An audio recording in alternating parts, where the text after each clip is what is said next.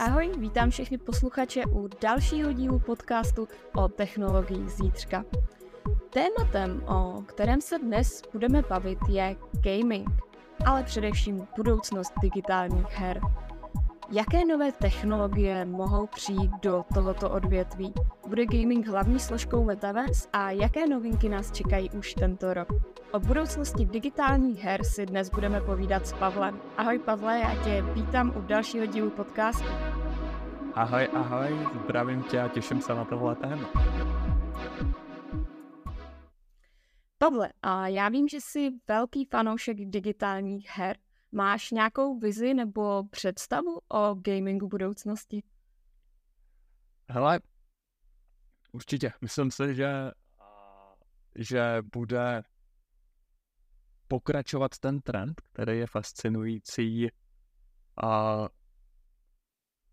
A tu nedávno jsem o něm nevěděl. Já jsem pak viděl nějaký graf a byl jsem z toho sám docela šokovaný, jak obrovským způsobem roste gaming jako forma zábavy oproti jiným tradičním odvětvím, jako jsou prostě třeba filmový průmysl, hudební průmysl a tak dále. Vlastně zatímco ten zbytek tak nějak víceméně si stagnuje, tak ten gaming fakt rok od roku roste, ale neuvěřitelným tempem a posledních 20 let, možná díl na tom grafu, tuším bylo posledních 20 let. A mě to obrovsky překvapilo, protože nečekal bych to, zkrátka neřekl bych to a je to fascinující. Takže myslím si, že tohle to svým způsobem bude pokračovat. Uvědomil jsem si nejenom z tohohle grafu, ale i z dalších věcí, že v podstatě tak jako v roce 2008, to znamená někdy před 15 lety, prostě měli obrovský nástup sociální sítě, a přišel Facebook, přišly další sociální sítě a celá ta generace přišla na sociální sítě, ta mladá generace. Tak dneska se to svým způsobem děje s gamingem a ty virtuální světy trošku začínají nahrazovat těm mladším generacem, ale postupně i starším generacem sociální sítě, protože se tam můžou potkávat a můžou tam společně si užívat nějakou zábavu s dalšíma lidma, s kterými se často znají, jenom onlineově nebo i z fyzického světa. A tím, jak vznikají otevřený světy, tak se to čím dál víc začíná přibližovat i nějaký realitě ve smyslu, že je tam reálná ekonomika, která není jenom z nějakých herních tokenů, ale vstupují do toho reální peníze, kupují se tam reální věci. Takže z tohohle hlediska to právě třeba k NFTčkům, o kterých se tady bavíme, má obrovsky blízko, ale stejně tak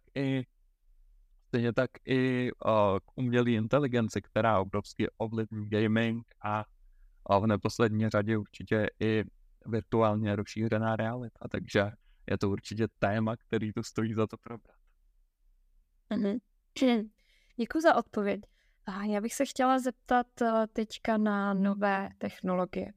Jaké jsou ty technologie, které můžou posunout gaming o level dál?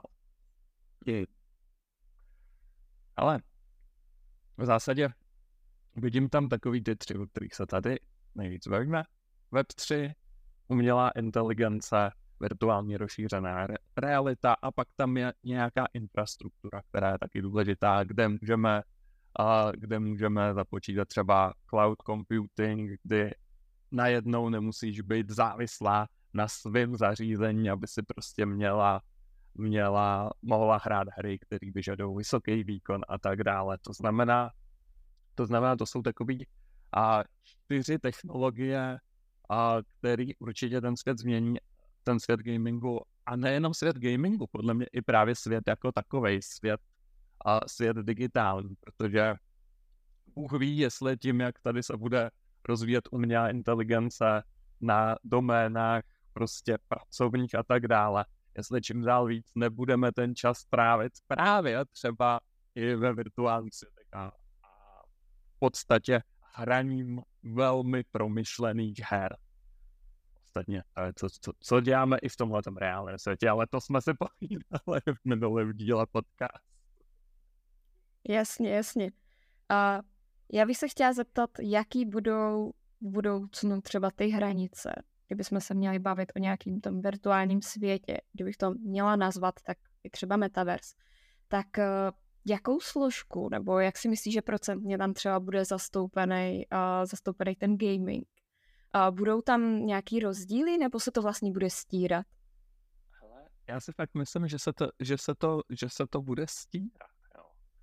Že právě tím, co přináší Web 3 a technologie Webu 3 do gamingu, ale zároveň i prostě nějaká tokenizace těch ekonomik a nemusí to nutně být na Webu 3, který už dneska můžeme vidět prostě ve spoustu hrách, že si reálně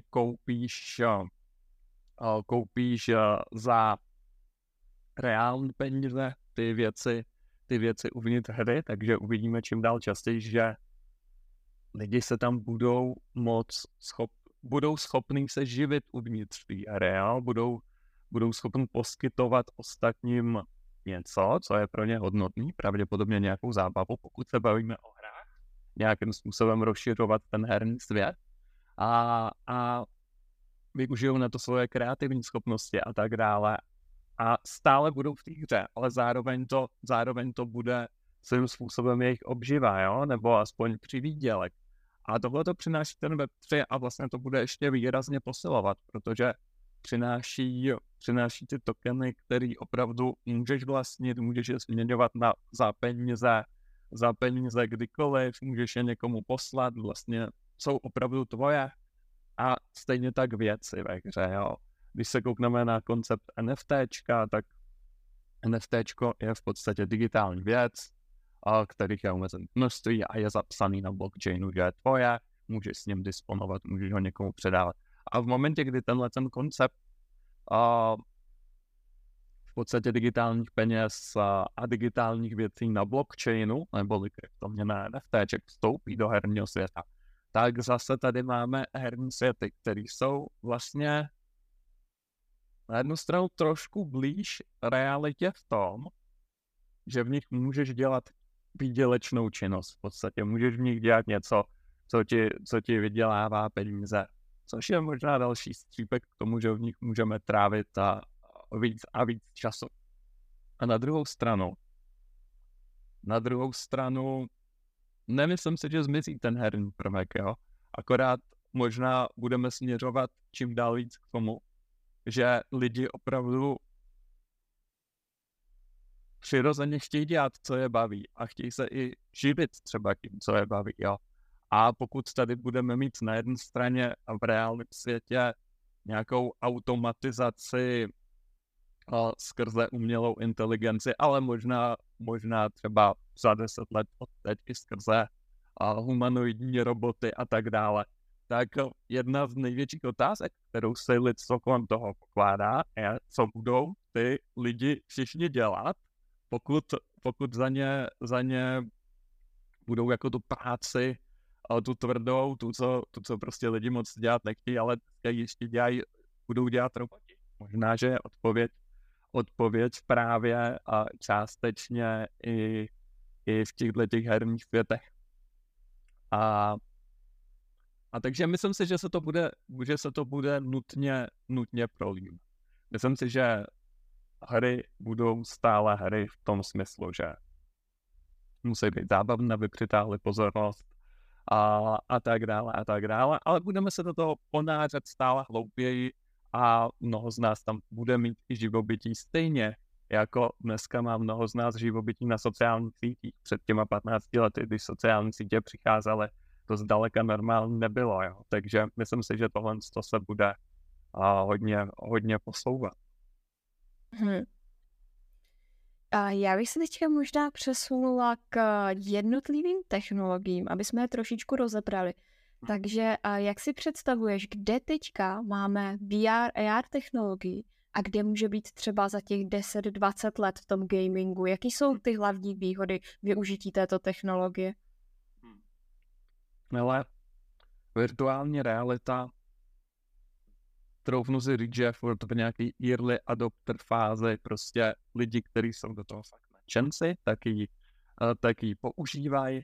Znám celou řadu nadšenců, kteří tam prostě hrajou hry prakticky denně ve virtuální realitě, ale na druhou stranu stále je tam velké množství omezení, který vlastně budeme muset přijít na to, a jak vlastně překonat, jak s tím pracovat, nebo zjistit, k čemu ta virtuální realita je dobrá, k čemu ne, typické omezení vlastně fyzikám, s kterým je poměrně těžké něco dělat, je motion sickness například, že klasické hry, prostě střílečky, závodní auta a takové různé věci, které se můžou hrát a na počítačích, tak vlastně v té virtuální realitě je pro určitou nemalou část uživatelů problematický hrát, protože jim z toho zkrátka je špatně od žaludku, blbě se to nějakým způsobem řeší, jsou některý způsoby, přemýšlí se o tom, a to je třeba jako první nějaká jako věc, proč tam nejsou ještě tak jako, proč si myslím, že to není rozšířen, další, že nevidíš ven a tak dále. To znamená, myslím si, že opravdová změna se začne dít v momentě, kdy se rozšíří víc ty brýle, možná jako na pracovní využití a tak dále. A vlastně budou normální. A pak bude dávat smysl vlastně začít designovat hry čistě pro virtuální realitu a rozšířenou realitu. Myslím si, že tohleto bude do značné míry ten postup, stejně jako prostě mobilní hry jsou úplně jiný segment a jsou tam zpravidla jiné hry než na počítačích, protože mobilní hra prostě musí být jiná, aby byla úspěšná, nebo velmi často jako vzniklo spoustu nových žánrů mobilních her. Myslím si, že vznikne spoustu nových žánrů her pro virtuální brýl, ale ta masová adopce uvidíme, jestli povede ten gaming. V tuhletu chvíli to zatím tak v podstatě je, ale ty brýle se zas až tak nešíří. Nebo jestli začnou víc pak jiný využití, o což se třeba teďka pokouší Apple, zpravidla v kombinaci s tou mixovanou realitou, jo.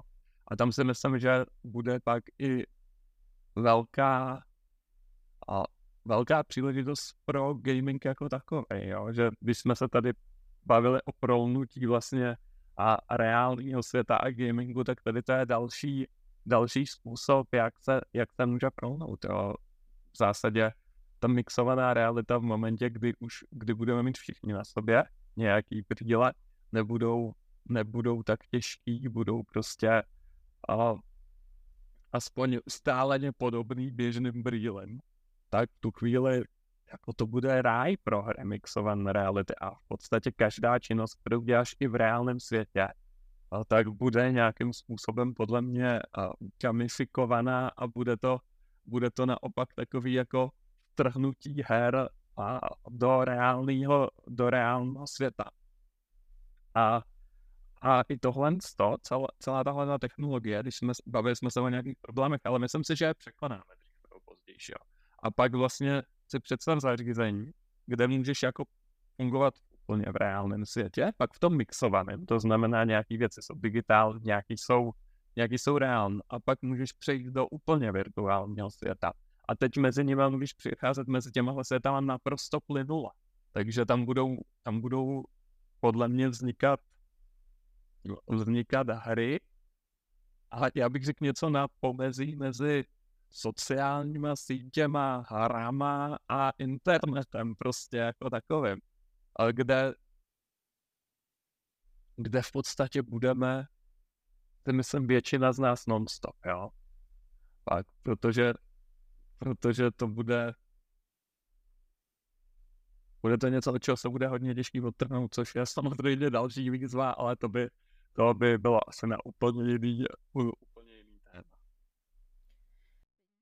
A já bych se chtěla doptat k té virtuální realitě, jak to třeba bude s pohybem, protože brýle si nasadíš, ale teďka tam se můžeš často pohybovat. Tak je nějaký zařízení třeba, na kterým se pracuje, nebo jak by v budoucnu mohl vypadat nějaký třeba pás, po kterým se budeme pohybovat? Ale tyhle ty věci existují. Existují obleky, existují pásy, existují dokonce způsoby, jak už dneska ovládat přes mozkový vlny třeba myslí něco, pohnout něčím v té virtuální realitě. Nic z toho není úplně dokonalý a hlavně u těch fyzických věcí, jako pásy, obleky, aby se cítila dotek a tak dále, tak tam spíš je ten problém, že to opravdu využijou podle mě jenom v podstatě hráči, kteří se budou blížit profesionálním hráčům. Myslím si, že bude čím dál víc profesionálních hráčů.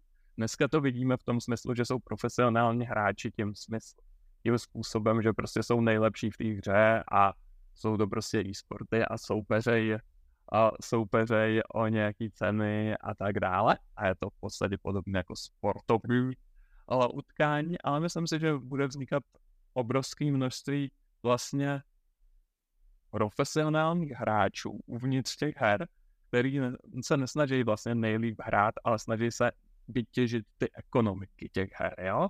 To znamená, budou to ekonomičtí profesionální hráči. A i tam pak může dávat smysl mít prostě to nejlepší vybavení a mít tam pás a mít tam prostě oblek, ale vlastně nějakým způsobem budeš muset být asi profesionální hráč, protože jinak furt bude platit to, že je to drahý, je to jako nepraktický svým způsobem prostě si domů stěhovat nějaký pás, aby si mohla běhat ve virtuální realitě.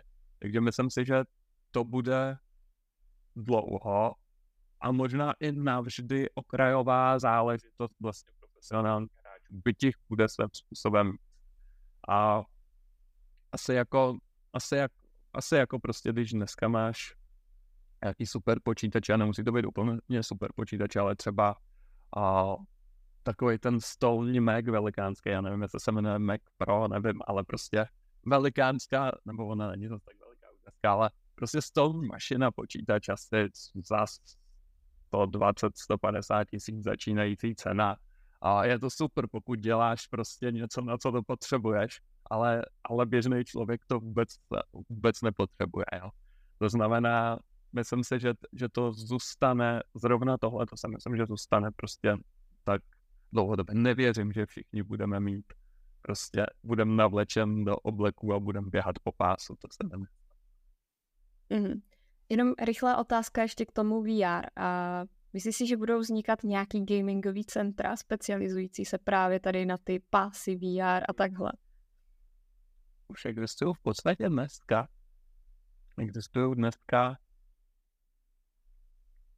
A to se myslím si,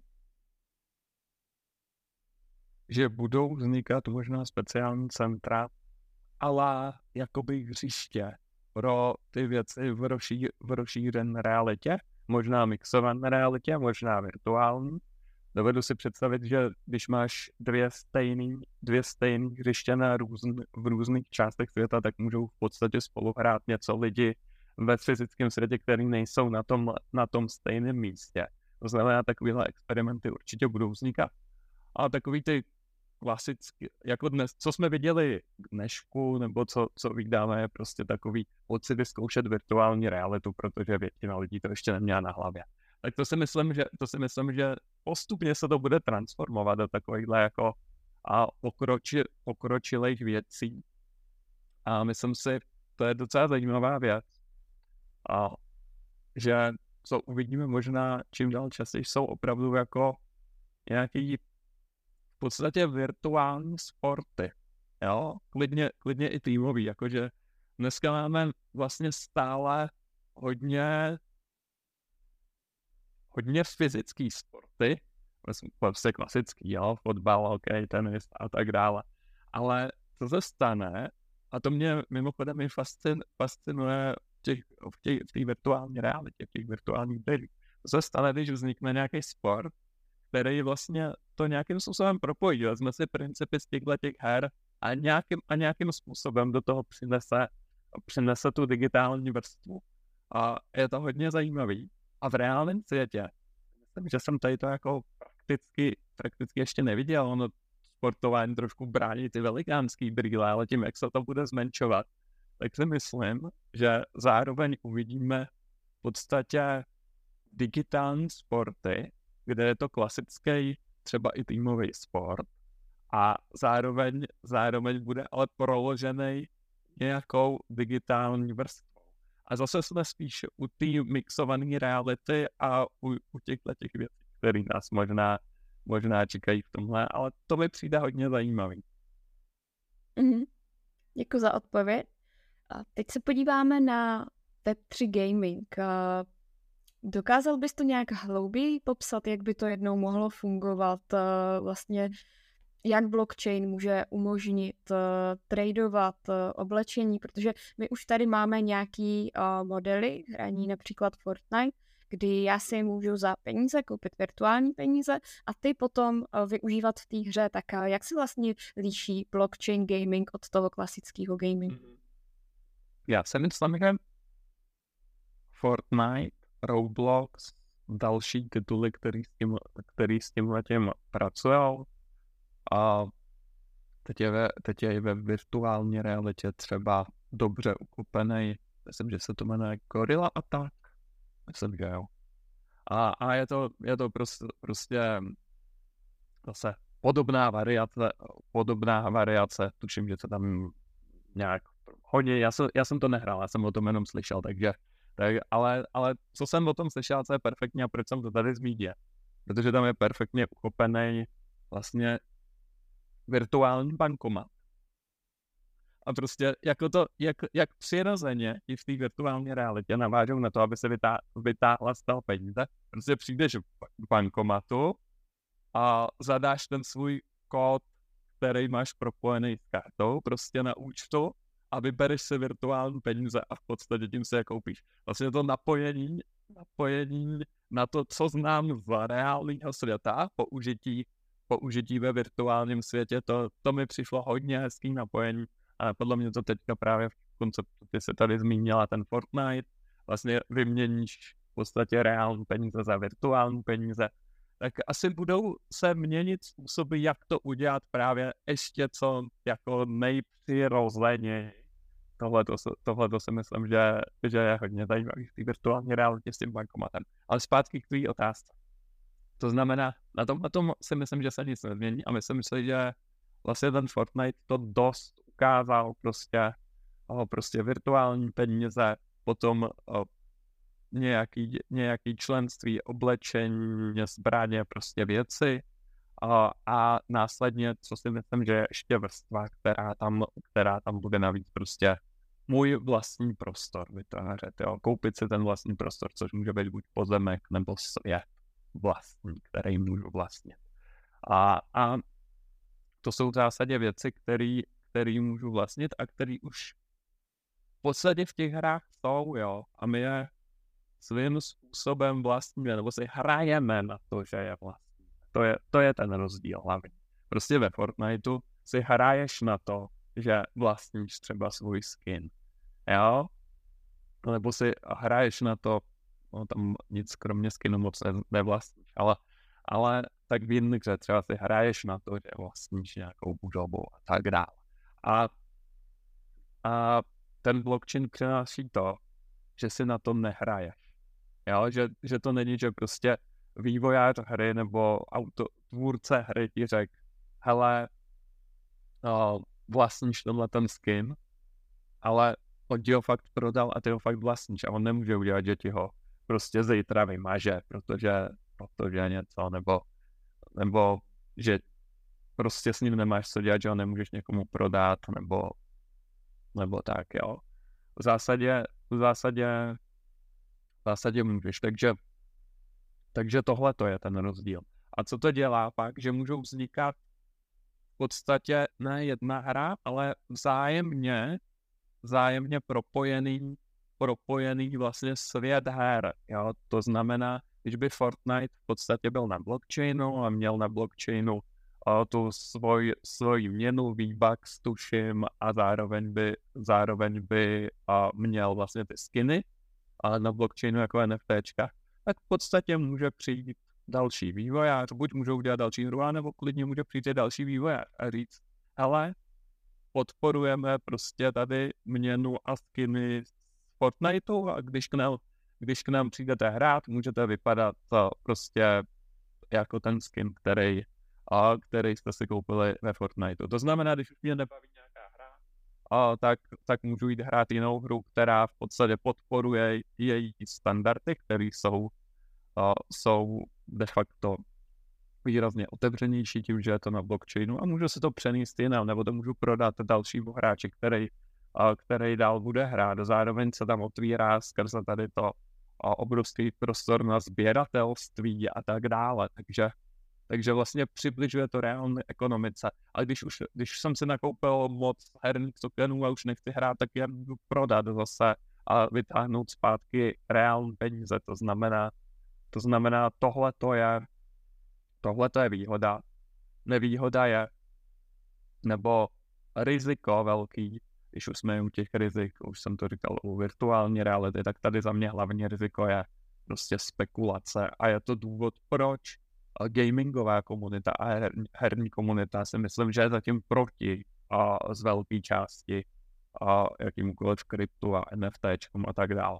Protože oni si chtějí v klidu hrát, oni na tom nechtějí bohatnout a venku je nějaká velká kryptokomunita pak, která vlastně, když se tam zavedou NFTčka nebo prostě blockchain, kryptoměny, tak vlastně se tam vstrhnou lidi, kteří vlastně jako ani tak moc hrát nechtějí, ale chtěli by tam na něčem zbohatnout. To znamená, myslím si, že to bude pomalej vlastně střed těch dvou světů a oni se postupně prolnou, jo, ale myslím si,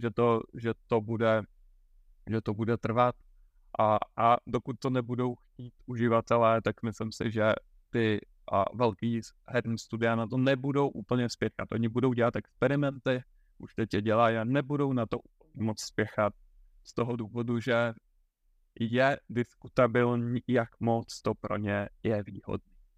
Jo, protože to znamená vlastně pustit kontrolu nad některýma těma věcma, vlastně vytvořit nějaký jako otevřený metaverse v podstatě, kde si hráči můžou brát ty věci, co koupili a odnášet si je někam jinam do jiných her a tak dále a tak dále. To znamená, může to mít i výhody pro ty herní studia, ale zároveň to nese vlastně spoustu nevýhod, které se můžou odrazit na jejich celkovém zisku, takže to je jedna věc a další věc je nestabilita a volatilita těch vlastně kryptoměn, tím, že se prostě s nima obchoduje, kupujou se, prodávají se, ale i třeba těch věcí, jo, prostě můžou být pak ty věci příliš drahý, než aby to běžný hráč vlastně chtěl, anebo to koupí a pak to ztratí hodnotu a to s tím, jo. Prostě tady to není úplně jistý, jestli hráč, který chce čistě hrát pro zábavu, jestli to chce řešit. Jo, takovýhle věci, takže a zase uvidíme, kam se to vyvine, uvidíme, kam se to sloučí. Budeme to rozhodně vidět čím dál častěji v hrách a herních světech, to si rozhodně myslím. Jedna možná taková zase rychlo otázka. Myslíš si, že v budoucnosti bude ten Web3 gaming a blockchain, že se to rozšíří natolik, že to budou lidi běžně používat, anebo je to spíš taková mylná domněnka, kam jak kdyby směřujeme teďka? Myslím si, že se to rozšíří. Ale nevím kdy, nevím za jak dlouho. V bear marketu je vždycky těžší to tvrdit. Ale já myslím, že jo, třeba v tom těch herních světech myslím, že jo, protože lidi přirozeně chtějí věci vlastně. Jo, a čím víc se ty světy budou propojovat s realitou, tak tím víc to bude na pořadu dne nějakou digitální věc vlastně. Ale nemyslím si, že zaniknou v podstatě centralizované měny. A to ani ty státní, ani ty virtuální. Jo. Prostě v tom Fortniteu v podstatě je taky centralizovaná měna, která prostě funguje v tom jednom světě Fortniteu a je to vlastně dost podobný, jak kdyby to byla státní měna. Myslím si, že budou existovat digitální světy, který prostě jako nenaskočí na ten blockchain a ještě hodně dlouhou dobu. Nevím, jestli někdy jako lidstvo dojde k tomu, že prostě se to fakt uživatelé tak moc žádají, že bude prostě no-go udělat centralizovanou měnu. Já si spíš myslím, že ne, protože velký části uživatelů je to jedno. A dneska jsme pořád v té opačné fázi, že když ty studia s tím experimentujou, tak oni se to nějakým způsobem zkoušejí, ale samozřejmě získat s tím nějaké zkušenosti a zároveň tím cílejí právě na tu blockchainovou komunitu často. Je vidět, že tam můžou připít nějaký peníze, ale necílejí tím až tak moc na to svoji stávající základnou hráčů. To si myslím, že tam našlapujou velmi, velmi opatrně z důvodu, který už jsem tady zmínil. Děkuji za odpověď a uvidíme, kam se budeme ubírat ve Web3 gamingu. Teď bych se přesunula k AI, k tvému oblíbenému tématu.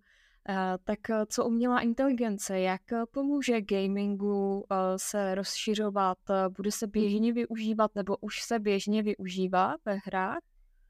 Ale některé formy umělé inteligence se určitě už využívají.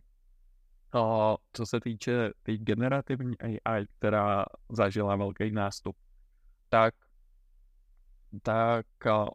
byly představeny už některé věci třeba v Robloxu, ale nejsem si teď popravdě jistý, jestli už je jako nasadili, nebo je zatím jenom představili, ale jsou to věci, které budou mít extrémní vliv právě na tu kreativitu.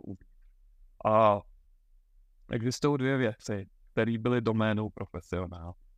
3D grafika a programování. A obě tyhle ty dvě věci, které byly doménou profesionálů, tak vlastně přestávají být doménou profesionálů právě díky generativní AI. To znamená, my v rámci těch platform s otevřenými světama velmi pravděpodobně budeme mnohem schopnější vlastně vytvářet věci a rozvíjet svoji kreativitu uvnitř těch světů. Jo, to znamená teďka, když bys ti řekl před 1,5 rokem prostě, nebo před 2 rokama, tady máš prostě virtuální pozemek a postav si na tom vlastně nějaký virtuální svět, nebo ještě aby byl interaktivní, takže prostě to by se musela udělat spoustu 3D grafiky a spoustu programování. Vlastně by to bylo velmi složitý a potřeboval by si profesionální vývojový herní tým, aby se tam vytvořil něco skvělého. Myslím si, že během několika málo let, jednotek let, to vlastně v těch herních světech bude úplně o něčem jiném. Bude to o tom, že tam procházíš si ten svět a svým hlasem říkáš, co jak má být, koukneš se, jak to je, a když to není podle tvých představ, tak řekneš, že chceš upravit ještě tohleto a támhleto a tohle by mělo vypadat takhle a tohle by mělo dělat tohle a ono se ti to před očima bude dít. Představ si takovej gut mode prostě. Jseš bůh a povídáš, co kde se má vytvořit a procházíš se to tam a vlastně takhle vytváříš nějaký virtuální svět.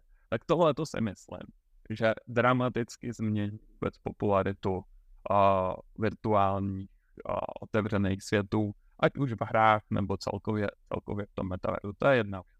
Druhá věc, kterou umělá inteligence přináší, je vlastně uvěřitelnost herních postav.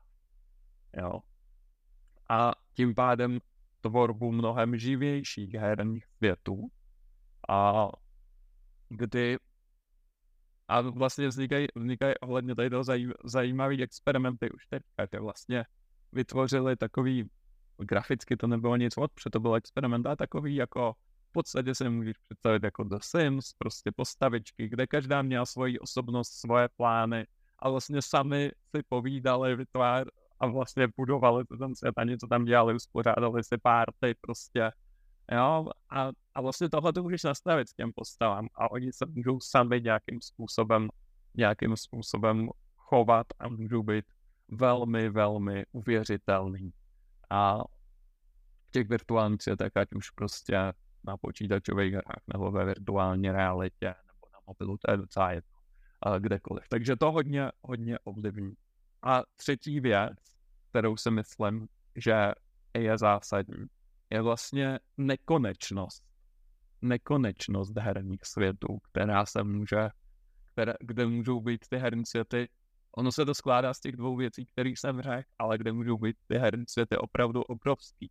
Kde prostě svým způsobem může být celý vesmír a v tom smyslu, že se může generovat spoustu věcí automaticky právě přes umělou inteligenci, ale můžou se generovat i inteligentní bytosti automaticky a nějaký příběhový linky a vlastně myslím si, že tady, když se kouknu výhledově, tak tady opravdu směřujeme i k hrám, který nemají jednotnou dějovou linku, ale vlastně se ti nějakým způsobem šijou na míru podle toho, jak je hraješ a jak si to zrovna užíváš. A tady pozor, umělá inteligence umí prostě číst tvoje emoce, co se ti líbí, co ti dává smysl. Představ si, když se to propojí s tou virtuální realitou, že máš prostě na hlavě nějaký brejle, takže ono ti to čte v podstatě z obličeje, z mimiky a přesně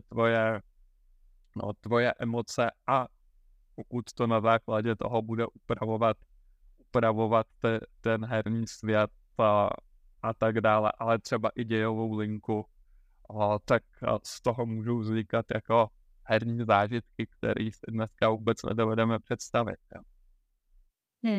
Wow. Která z těch technologií, o kterých jsme se teďka bavili, ti přijde nejpravděpodobnější, že ji uvidíme v brzké době právě ve Web3 gamingu, v gamingu jako obecně? Ale uvidíme tam všechny. Nejrychlejší růst podle mě teďka bude mít umělá inteligence, jako ve všech oborech. Web3, virtuální realita, potažmo rozšířená, směřujou tam, ale ten růst prostě bude pomalejší,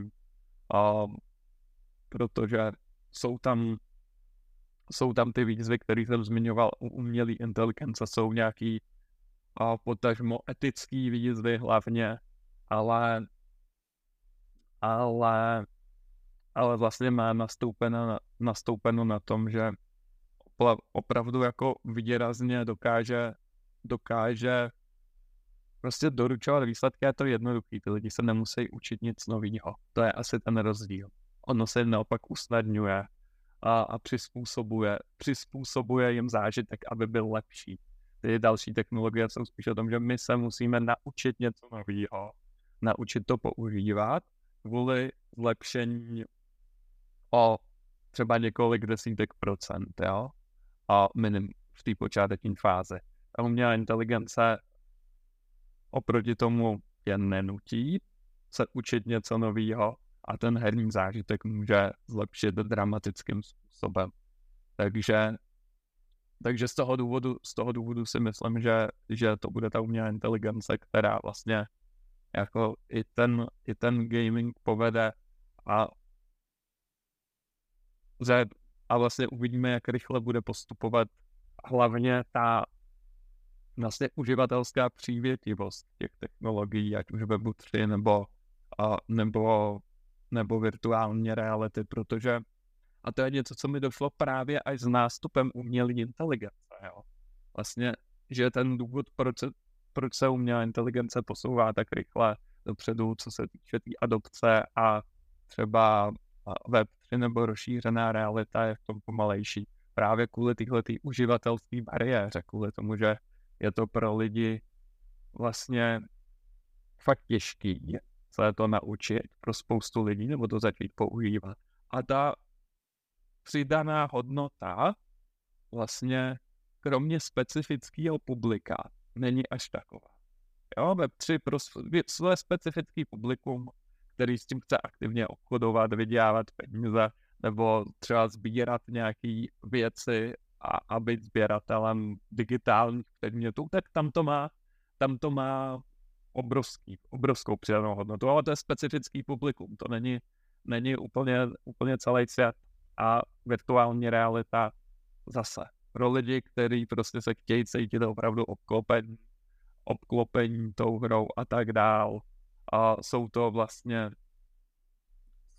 pravidla fakt nadšení hráči a prostě přitahuje se tím plně obklopit, tak to má obrovskou jako přidanou hodnotu. Pro příležitostného hráče, který si zahraje jednou za čas a tak se musí naučit spoustu nových věcí, nemá tam hry, na který je zvyklý a tak dále. Musí si udělat nějaký prostor doma na to a zase takovou hodnotu to pro něj nemá. Takže to je vlastně proč si myslím, že umělá inteligence jako bude v tom segmentu růst a násobně rychleji než ty a druhý dvě technologie. Mně ještě napadá jedna otázka a to bavili jsme se tady o VR, AR, potom o Web3 gamingu a umělé inteligenci. Je ještě nějaká technologie, o které jsme se spolu nebavili a která si myslí, že bude mít na gaming zásadní vliv v budoucnosti? Ale asi bych zmínil ten cloud gaming, který zase může mít spoustu pozitiv a nemá takový ty bariéry, jo? Ten má spíš bariéry technický, jak to opravdu škálovat a tak dále. Posunuli jsme se za poslední roky hodně dopředu a v podstatě myslím si, že tohleto je něco, co je hodně zajímavý a no, mám s tím osobní zkušenosti a vlastně ty platformy ne vždycky byly úplně přívětivý, ale možná to bylo i tím, že jsem se tam snažil instalovat nějaký hry, které tam nebyly oficiálně.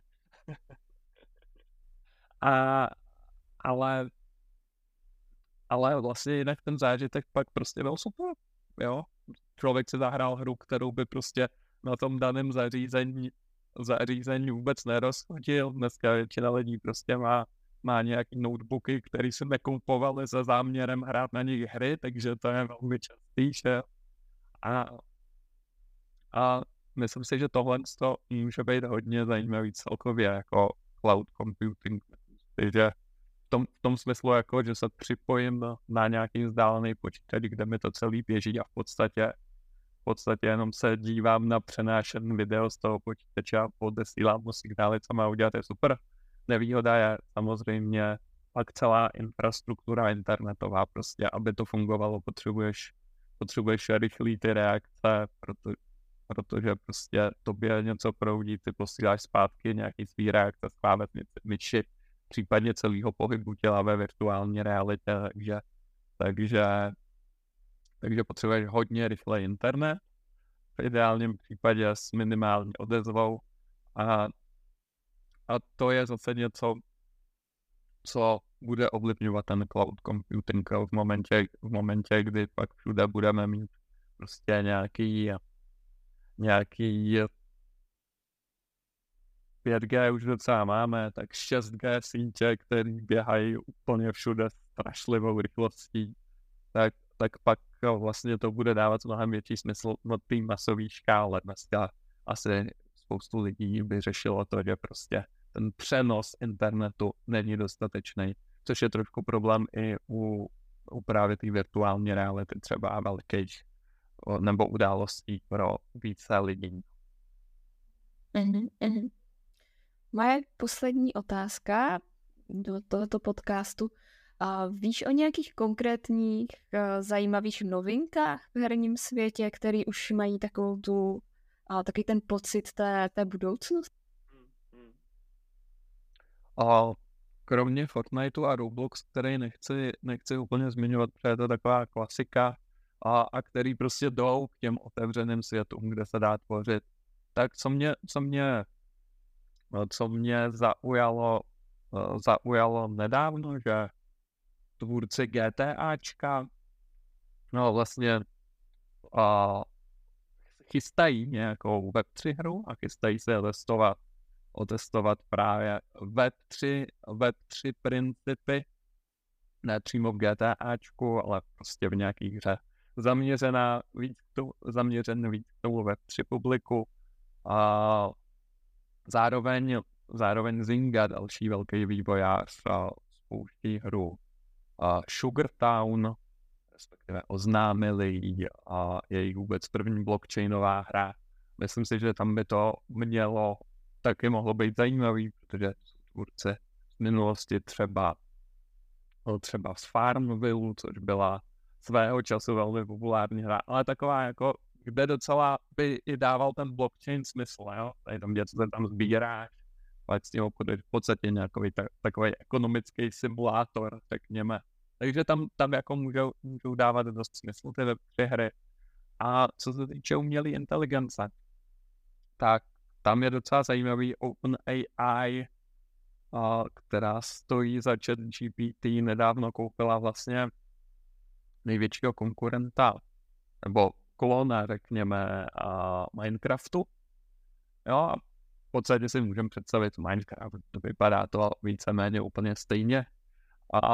A proč to koupili, úplně neřekli, ale v zásadě se tam nabízí jako spoustu možností, jak právě testovat tu umělou inteligenci ve herních světech, ale dát jí pochopit ty principy, ať už od vytváření postav přes vytváření toho prostředí, to znamená, to podle mě může být hodně zajímavý. A možná i fungování umělé inteligence právě v nějakém ekonomickém simulátoru, což je, z čehož můžou vzniknout hodně zajímavé věci, takže to jsou nějaké novinky, které jsem zaregistroval na poslední dobu. Myslím si, že jsi o tom mluvil v posledním metastreamu, v posledním živém vysílání, takže pokud vás to zajímá, tak se na to podívejte. Je to tam, a Pavel to tam vlastně ukazuje i na příkladech, má to tam hezky rozpracované, tak se můžete podívat. No a pro dnešek už se s vámi rozloučíme, to byla poslední otázka, takže jsme rádi, že jste poslouchali až do konce. Chtěla bych vám připomenout, že pokud chcete dostávat upozornění o dalších dílech a dozvědět se další informace o technologiích zítřka, tak klikněte na odběr. Také máme pro vás jako dárek připravenou knihu Metaverse přichází na www.metaverseprichází.cz a tam si můžete stáhnout darmo knížku. No a my tedy děkujeme za pozornost a budeme se těšit zase příště u dalšího dílu Futurecastu. Tak naslyšenou, ahoj, zase příště. Ahoj.